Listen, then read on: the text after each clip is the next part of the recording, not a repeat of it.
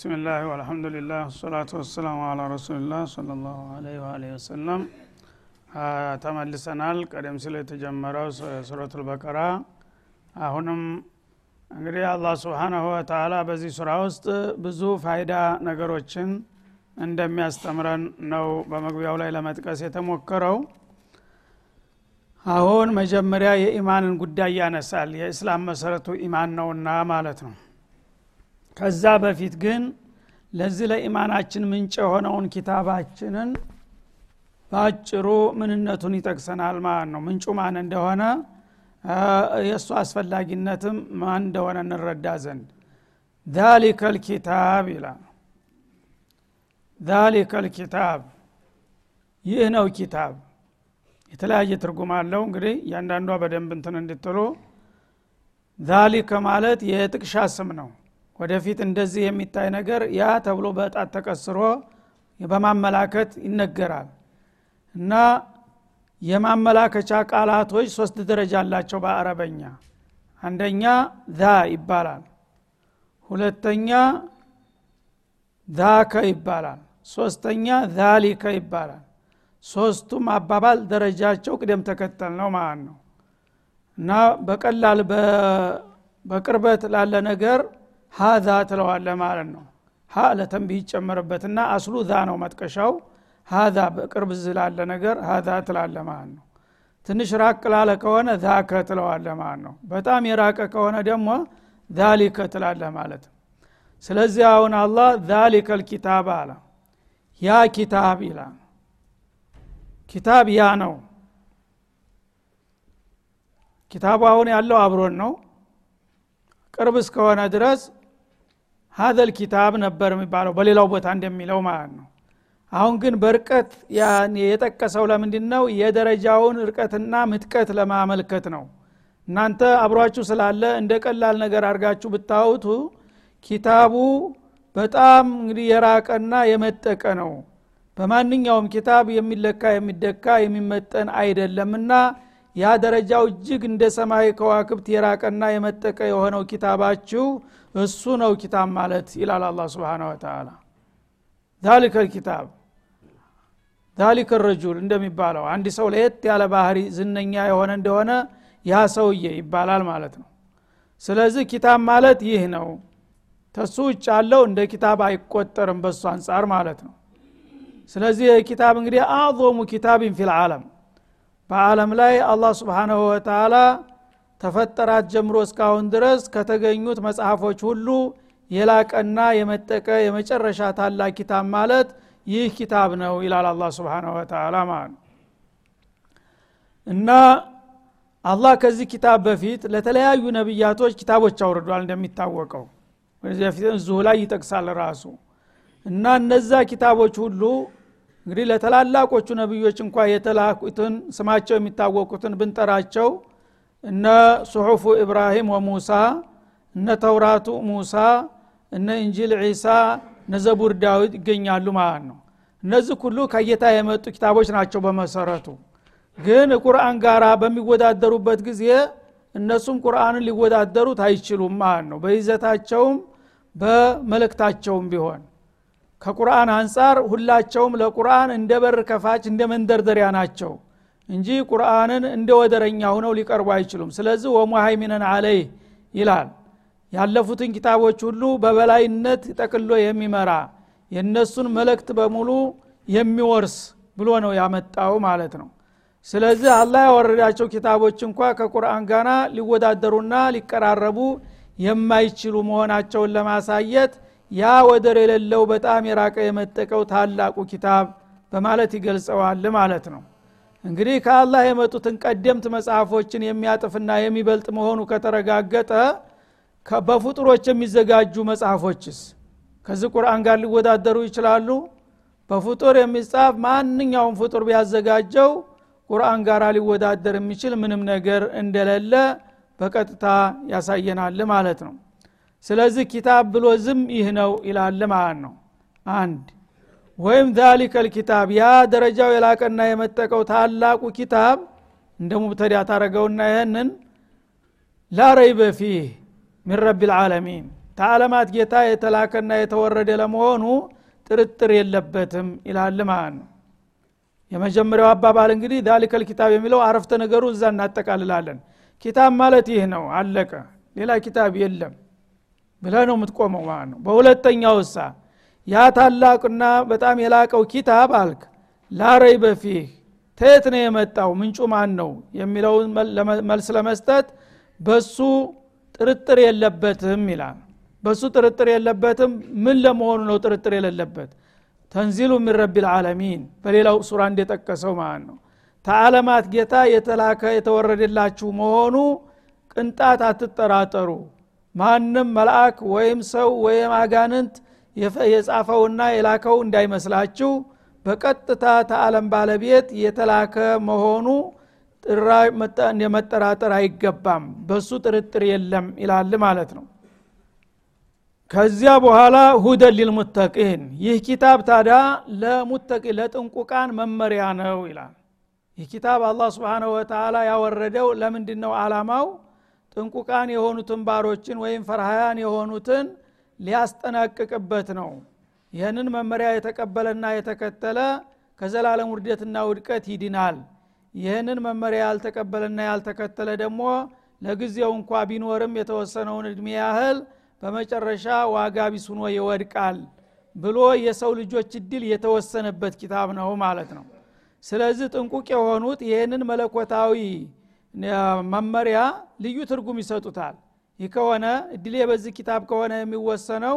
ስለዚህ በዚህ ኪታብ ጌታ የነገረኝንና የመከረኝን ሁሉ መከተልና መቀበል አለብኝ ብለው የህይወታቸው መመሪያ ያደርጉታል በፍቃዳቸው ማለት ነው። ሌሎቹ ያልታደሉትና የገረሩት ግን ተመጤፍ አይቆጥሩትም ይህን ነገር ማለት ነው።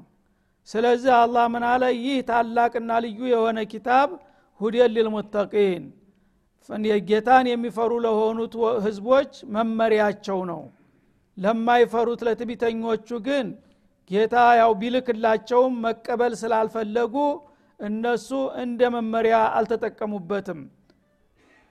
በሌላው ቦታ ላይ ሁዴን ሊናስ የሚል እናገኛለን። ለሰው ልጆች ሁሉ መመሪያ ይላል ማለት ነው። ለሰው ልጆች ሁሉ መመሪያ ብሎት ያበቃ እዚህ ደግሞ ሊልሙተቂን ለጥንቁቃኖቹ መመሪያ የሚለው አይጋጭም ወይ ሁለቱ አባባል የሚል ጥያቄ ያስነሳል። አይጋጭም በመሰረቱ ለሰው ልጆች ሁሉ መመሪያ ብሎ ነው ያወረደው። ግን የሰው ልጆች በመቀበልና ባለመቀበል ተለዩ በገዛ ባህሪያቸው ማለት ነው። እንግዲህ የተቀበለው የራሱ ጥሪት አደረገው ማለት ነው። ለእሱ ብቻ እንደተወረደለት ሆነ። ያልተቀበለው ደግሞ ስላልታደለ ስላልተጠቀመበት ቢላክለትም መጠቀም ስላልቻለ እንዲያልተለከለት ሆነ ማለት ነው። ስለዚህ አንድ ሰው ለምሳሌ ፀሐይ ለሁሉ ሰው ነው የምትወጣው ለተወሰነ ሰው ትወጣለች ግን አይን የሌላቸው ውራን አይጠቀሙባትም። እነሱ አይን ስለሌላቸው ለእነሱ አልተላከችም። በአይኑ ቢኖራቸው ኑሮ ይጠቀሙ ነበረ። ለማየት ባለመቻላቸው ግን አልተጠቀሙባትም ማለት ነው። ስለዚህ አይን ላላቸው ነው ብሎ ቢነገር ችግር የለም። በተጨባጭ አገልግሎት የምሰጠው አይን ላላቸው ነውና ማለት ነው። እና ለጥንቁቆቹ ነው አላህ ስብንሁ ወተላ መመሪያ ያደረገላቸው። ሌሎቹም እንግዲህ ትቢታቸውንና እንትናቸውን ትተው ቢመለሱ ለእነሱ መመሪያ ይሆንላቸዋል። ግን እነሱ ሊጠቀሙበት ባለመፈለጋቸው ለነዛ እንዲያልተላከ ሆነና ለጥንቁቃኖቹ ብቻ ጠቃሚ መመሪያ ነው ተባለ ማለት ነው። እነዚህ ሙተቂን የሚላቸው እንግዲህ አላህ ስብንሁ ወተላ እነማን ናቸው የሚለውን የበለጠ እንዲናውቅ ተጨማሪ ማብራሪያ ይሰጣል ማለት ነው። አንደኛ ሙተቂ የሚለው ቃል እንግዲህ በልብ ውስጥ የጌታ ፍራቻ ያለበት ማለት ነው።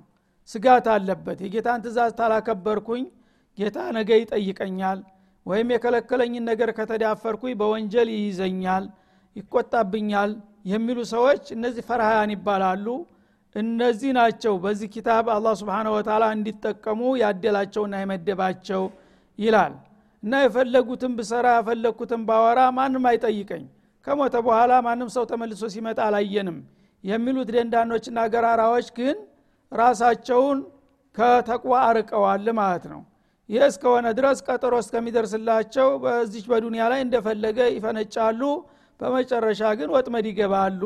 እነዚህ አልተጠቀሙበትም ይለናል ማለት ነው። አለዚነ ዩእሚኑነ ቢልገይብ እነዚህ አላህ ስብሓናሁ ወተላ ቁርአን መመሪያ እንዲሆንላቸው ያደላቸው የዚህ እድል ባለቤት ለመሆናቸው ማረጋገጫው ምንድን ነው በገይብ የሚያምኑ ናቸው ይልሃል ማለት ነው። ገይብ ማለት ሩቅ ድብቅ ስውር የሆነ ነገር ማለት ነው። ድብቅ በሆኑ ነገሮች የሚያምኑ የሆኑት ናቸው ፈራያን የምንላቸው አለ። እና ሰው እንግዲህ ሁለት አይነት አይን አለው። አንደኛ ያው የውጭ አይን አለው ጥንድ አይኖች አሉት እነዚህ ጥንድ አይኖች አካል ያላቸውን ነገሮች ሁሉ ያይባቸዋል ማለት ነው። ሁለተኛ የህሌና አይን አለው የሰው ልጅ ከሌላው ነፍሳትና እንስሳት የሚለይበት። አንድ ነገር ከአካባቢ ያለው ያየውን መረጃ ተሰበሰበ በኋላ ያን ነገር በማመዛዘንና በማመሳከር በልቡ አንድ በአይን የማይታይ ነገር ይረዳል ማለት ነው። ያ ውስጣዊ አይን ይባላል። ስለዚህ ያ ውስጣዊ አይን የሚያየው ነገር አለ። እነዚህኞቹ ከሃዲዎቹ ግን ልክ እንደ እንሰሳዎቹ በግልጽ በገሃድ አይናቸው ብቻ አካል ያለውን ነው የሚያዩት እንጂ ከዛ ጀርባ ያለን ነገር ሊያው አይፈልጉም ማለት ነው። እኒህ ሙሚኖች ግን ከነዛ የሚለዩት ዩእሚኑነ ቢልገይቢ ከሐዋሳታቸው የራቀና የተደበቀን ነገር የሚያምኑ ናቸው። በአይናቸው የሚያዩትን ነገር እንደሚያምኑ በጆሮቸው የሚሰሙትን እንደሚያምኑ አላህ ደግሞ የነገራቸውን ነገር በህሌናቸው ይደርሱበታል ያውታል ያንን ነገር የሚቀበሉት ናቸው ይላል ማለት ነው። እና ሰው እንደሚታወቀው እንግዲህ የተለያዩ ሀዋሳቶች አሉት። የሚታይን ነገር በአይኑ አይቶ ይረዳዋል። የሚጨበጥን ነገር በእጁ ጨብጦ ይረዳዋል። የሚሸተትን ነገር በአፍንጫው አሽቶ ይረዳዋል። የሚቀመስ ጣዕም ያለውን ነገር በምላሱ ቀምሶ ያቀዋል በልብ ደግሞ የሚታወቁትን ነገሮች ተመራምሮና አጥንቶ ይደርስባቸዋል። እነዚህ ሐዋሳቶች ናቸው። ሰዎች እንግዲህ አላህ ስብሓነ ወተላ የወፈቃቸው እንዲያውም ከዛሂር አይናቸው የውስጥ አይናቸው ነው የበለጠ ከሌላው የሚለያቸውና የበለጠ የሚጠቅማቸው። ይህንን እንግዲህ በሐዋሳታቸው በአይናቸው በጆሮቸው ያልደረሱበትን ነገር አላህ ጌታቸው ሲነግራቸው ረሱላቸው ሲያስተምራቸው ከኔ ሐዋሳት ይልቁንስ ጌታ ያለው ነው ሀቅ የሚሆነው። እኔ አንዳንድ ጊዜ ብዥታ ይፈጠርብኛል የሌለ ነገር ያለ ይመስለኛል አላህ ግን አስደቁል ቃይልን ነውና ወመን አስደቁ ሚንላህ ቂላ እንዳለው ጌታ ከነገረኝ እንዴት አላምንበትም? ሰው ተሞተ በኋላ በመቃብር ይጠየቃል።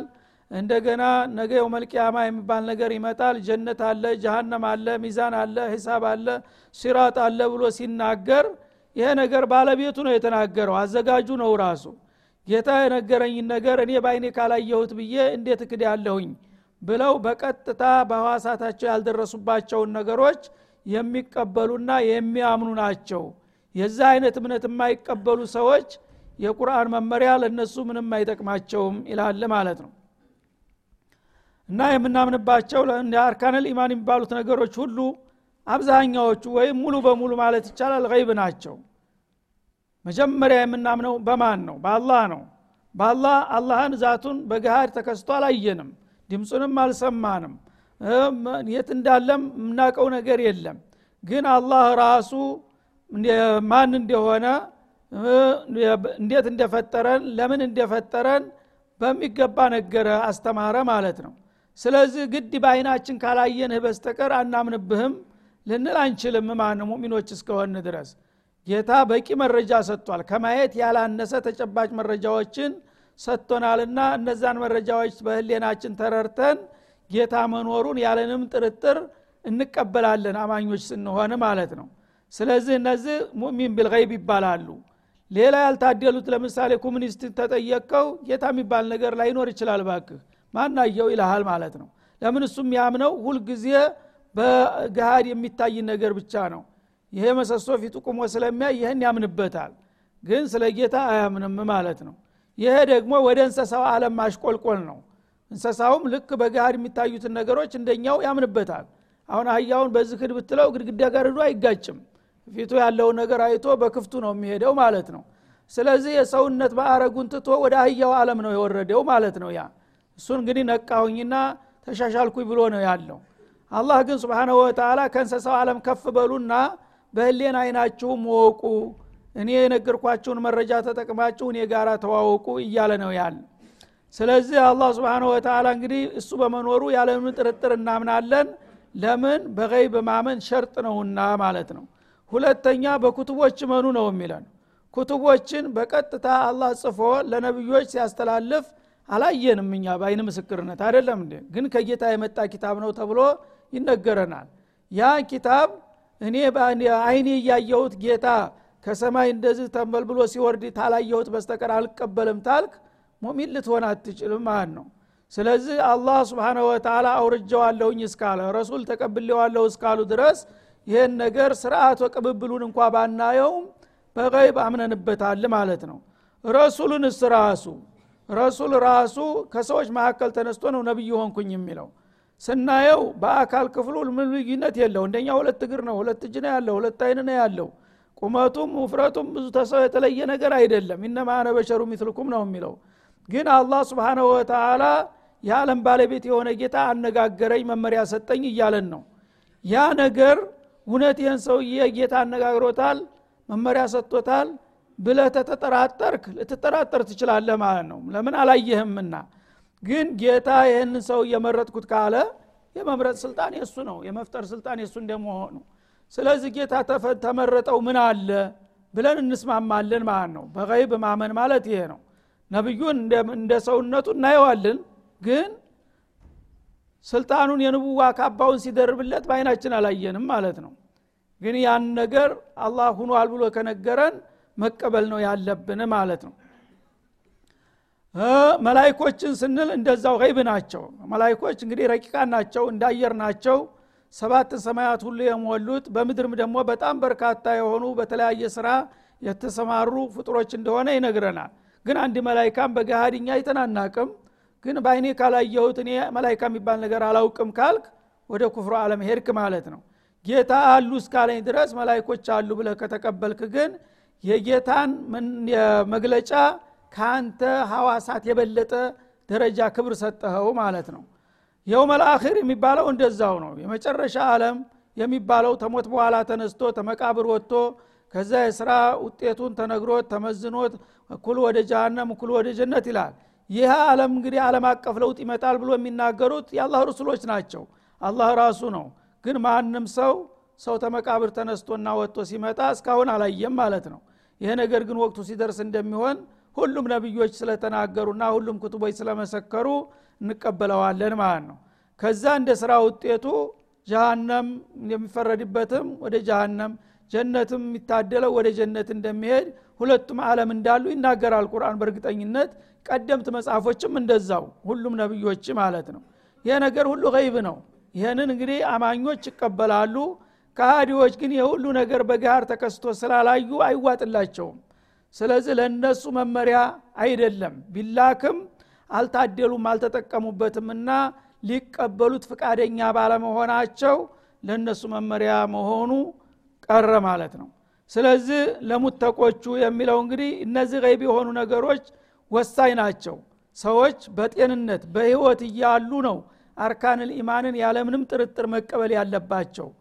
ግን ወደ ገሃድ ዓለም ከመጣ በኋላ ሁሉም ሰው ያምናል ለምሳሌ ጣረሞት ሲመጣበት እያንዳንዱ ሰው በዚህ መልክ ሲነገር የነበረው ሁሉ ነገር በገሃድ ይከሰታል። ልክ እንደ ፊልም ጣረሞት የያዘው ሰው ጀነት ይታየዋል በቀጥታ ጃሃንም ይከፈትለታል። የዛ ጊዜ አመንቱ ይላል እያንዳንዱ በቃል እንኳን መናገር ባይችል በሀሳቡ ይስማማል። ለካያ ተሞት በኋላ ሌላ አለም አለ የተባለው ይህ ነው።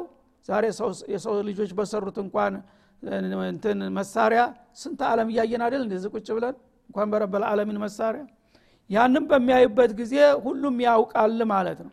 ስለዚህ ገርገራ ከያዘው በኋላ አንድ ሰው ተውባ ቢያደረግ ወይም እስላምን ተቀበልኩ ቢል አልቀበልም አለ አላ ስብን ታላ ለምን? በገይብ አላመነም።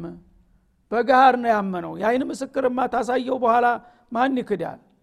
የውመልቅያማ በሚሆን ጊዜ ሁሉም ሰዎች ይነሳል። አለይሰ ሀዛ ቢልሐቂ ብሎ ይጠይቃቸዋል። በዱንያ ላይ ነቢዮችን እየላኩኝ ክታቦችን እያወረድኩኝ ይህ መጨረሻ አለም ይመጣል ተጠንቀቁ ብያችሁ ነበር። እናንተ ግርማን ህዱ አየ ነበር። ህዳችሁ ባታውትም መጡ። ይኸው መታችሁ አያችሁ ዛሬ። አሁን ሀቅ ነው ወይስ ይላቸዋል። ቃሉ ወረቢና ይላሉ። በላ ወረቢና።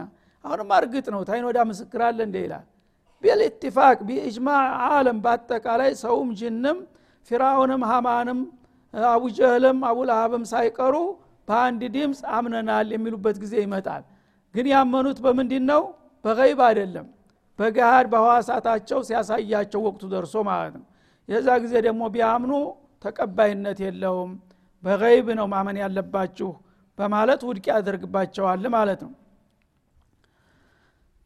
ስለዚህ እንግዲህ ኢማን ቢልገይብ መጠናከር አለበት። ሰዎች በጤንነት በህይወታቸው እያሉ ሳይታመሙ ሳይደክሙ ይህን ጊዜ በሪሳላ ማመን ነው የሚጠቅመው ለማለት ነው ከዚያ በኋላ ይህን እምነት እንግዲህ ከልብ የተቀበሉና የተስማሙ መሆናቸውን ገቢራዊ ማረጋገጫ ያስፈልጋል።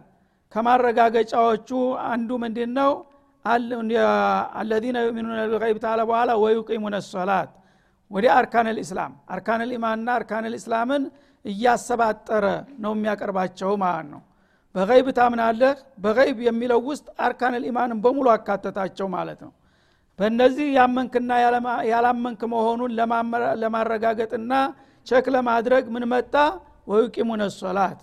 ሶላትን አስተካክለውና አዘውትረው የሚሰግዱ የሆኑት ናቸው። متقين የሚባሉት ይልሃል ማለት ነው። አንድ ሰው አምኛለሁ ብሎ እንደ ቋንቋ አርካን ልኢማንን ሸምድዶ ሊናገር ይችላል ካፊሩ። የሁዲ ነስራኒ ከዛም አልፎ ሹዒ ቡዚ መጁሲ ምን አለ? ቋንቋ ምን ይከለክለዋል? አሻዱ አላ ኢላላ ብሎ ቢያስተጋባ ይችላል። አላሁ አክበር ሊል ይችላል እያሉ ነው በአሁኑ ጊዜ እንዳውም ስለዚህ ይህንን እንግዲህ ማለታቸው ከልባቸው መሆኑን የሚያረጋግጠው ምንድ ነው ተግባር ሲመሰክር ነው። በቀን አምስት ጊዜ መስገድ ያለብህ ይላል። በትክክል ኢማን ውስጥ ልቡ የሌለ ሰው ውስጥ በቀን አምስት ጊዜ መስገድ ይችላል? እንዴት አድርጎ? በቀን አምስት ጊዜ ውዶ አድርጎ ወቅቱን ጠብቆ አስተካክሎ ስራውን አቋርጦ በቀን አምስት ጊዜ የሚሰግደው ልብ ውስጥ ኢማን የምትባል ነገር ካለች ነው ማለት ነው። ስለዚህ ሶላት የማይሰግድ ሰው ኢማን የለውም የሚባለው ለዚህ ነው። አላህ የመጀመሪያ መለኪያ መመዘኛ ያደረጋት እሷ ናትና። ኢነ ሶላተ ለከቢረቱን ኢላ ወኢናሃ ለከቢረቱን ኢላ አለልካሽዒን ይላል። አላህን የሚፈሩ አላህ የሌለባቸው ሰዎች በልባቸው ሶላትን አዘውትረው ሊሰግዱ አይችሉም። ትልቅ አቀበት ናት ማለት ነው። እና ዩቂሙነ ሶላት የሚለው ራሱ ዝም ብሎ መስገድን ብቻ አይደለም። አንደኛ ቅድመ ሁኔታውን ማሟላት ይጠይቃል። ላ ሊመለ ጠሃረተ ለው እንዳሉት ለምሳሌ ጠሃረተ ልአክበር ጠሃረተ ልአስኸርን ማስተካከል አለብህ። ጀናባ ካለብህ ትታጠባለህ። ሴቶች ከወር አበባ ከወሊድ ደም ጨርሰው ከሆነ መታጠብ አለባቸው ከዛ ደግሞ መለስተኛ ውዶ ከሌለ ውዶህን ኢዛ ኢለሶላት ፈክሲሉ በሚለው መሰረት ውዶ ማስተካከል አለብህ። ከዛ በኋላ ወቅቱ መግባት አለመግባቱ ማረጋገጥ አለብህ። በሰውነትህ ላይ በአልባሳትህ ላይ በቦታህ ላይ ነጃሳ እንዳይኖር ማረጋገጥ አለብህ። ከዛ ወደ ቂብላ መዞርክን ማረጋገጥ አለብህ። ከዛ ደግሞ ከገባ በኋላ አርካነ ሶላት የሚባሉት ይመጣሉ። የሶላት ማዕዘናት የሚባሉ እነዛም በሙሉ አንድ ባንድ ማስተካከልና ማሟላት አለብህ። ከዛም ደግሞ ልብህን በኹሹዕ ላይ መስጠህ። በተቻለ መጠን ከተለያዩ ሀሳቦች ታቅበህ ጌታ ጋር እየተወያየህ መሆኑን ተገንዝበህ በሙሉ ፍርሃት። قد أفلح المؤمنون الذين هم في صلاتهم خاشعون እንዳለው ጌታን ከልብ ፈርተህ መስገድ ይኖርብሃል ማለት ነው። በዚህ መልክ ስግደቱ ደግሞ ያዝ ለቀቅ የሳምንት ጁሙአ ወይም የአመቱ ረመዷን ስግደት አይደለም ማለት ነው እና والذين على صلاتهم يحافظون ይልሃል። على صلاتهم دائمون ይልሃል።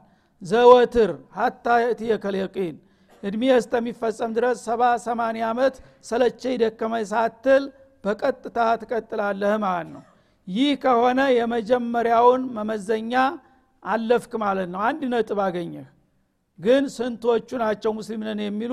ይችን የመጀመሪያዋን ነጥብ እንኳ ሊያሟሉ የማይችሉት ሙስሊም ነን እያሉ የማይሰግዱ ስንቶቹ ናቸው? ተሚሰግዱትስ ደግሞ ሸርጡን የሚያሟሉ ስንቶቹ ናቸው? አርካኑን የሚያስተካክሉ ስንቶቹ ናቸው? የሚያዘወትሩ ስንቶቹ ናቸው? ሁሹዕ የሚያደረጉ ስንቶቹ ናቸው? እየተንጠባጠበ እየረገፈ ነው በየመንገዱ የሚወድቀው ማለት ነው። እና በዚህ በአንዷ ነጥብ ብቻ ደግሞ ሁለተኛው ነጥብ ሲመጣ ሶስተኛው ነጥብ ሲመጣ እንግዲህ እያበጠረህ ነው የሚሄደው ማለት ነው። ለዚህ ነው የውመልቅያማ ሲሆን አላህ ስብንሁ ወተላ ነቢዩላህ አደምን የጀሃነምንና የጀነትን ሰዎች ከልጆች ለየና አስረክብ ኮታውን ሁሉም ለሚገባው ብሎ ትእዛዝ ይሰጠዋል ይላል። ሚን ከሚያረብ ስንት ነው ኮታ ለጀሃነምና ለጀነት የተመደበው ሲላቸው ሲል ሚን ኩል አልፊን ቲስዑ ሚአትን ወቲስአቱ ወቲስዑን ጀሃነም ወዋሂድ ሊልጀና ይላል። ለምን? አብዛኛው መጀመሪያውኑ ተገምሶ እስላምን አልቀበልም ብሏል ተዛ ደግሞ ተቀበልን ያሉት እየተንጠባጠቡ በመለኪያው ማለፍ እያቃታቸው እየረገፉ እየረገፉ ሄደው በመጨረሻ ተሻ አንድ ይቀራል የተባለው ለዚህ ነው ማለት ነው። እና እንግዲህ ወዩቂሙነ ሶላት ሶላትን አስተካክለውና አዘውትረው የሚሰግዱ የሆኑት ናቸው ሙተቂን የሚባሉት ይላል። የመጀመሪያው ነጥብ። ከዛስ ወሚማ ረዘቅናሁም ከሰጠናቸው ሲሳይ ደግሞ የሚቸሩ የሚለግሱ ምጽዋት የሚለግሱ የሆኑት ይላል። እንግዲህ ሶላት በአንተና በጌታ መካከል ሲላ ናት መገናኛ ስልክ ናት።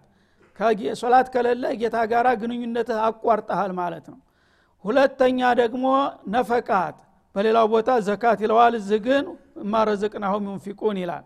እና ይሄ የመጀመሪያው ጌታ ጋራ የምትገናኝና የምትዋወቅበት ዋና ነጥብ ሲሆን ሁለተኛው ደግሞ ከማህበረሰብ ከወገንህ ጋራ የምትገናኝበት ነፈቃት የሚል መጣ ማለት ነው።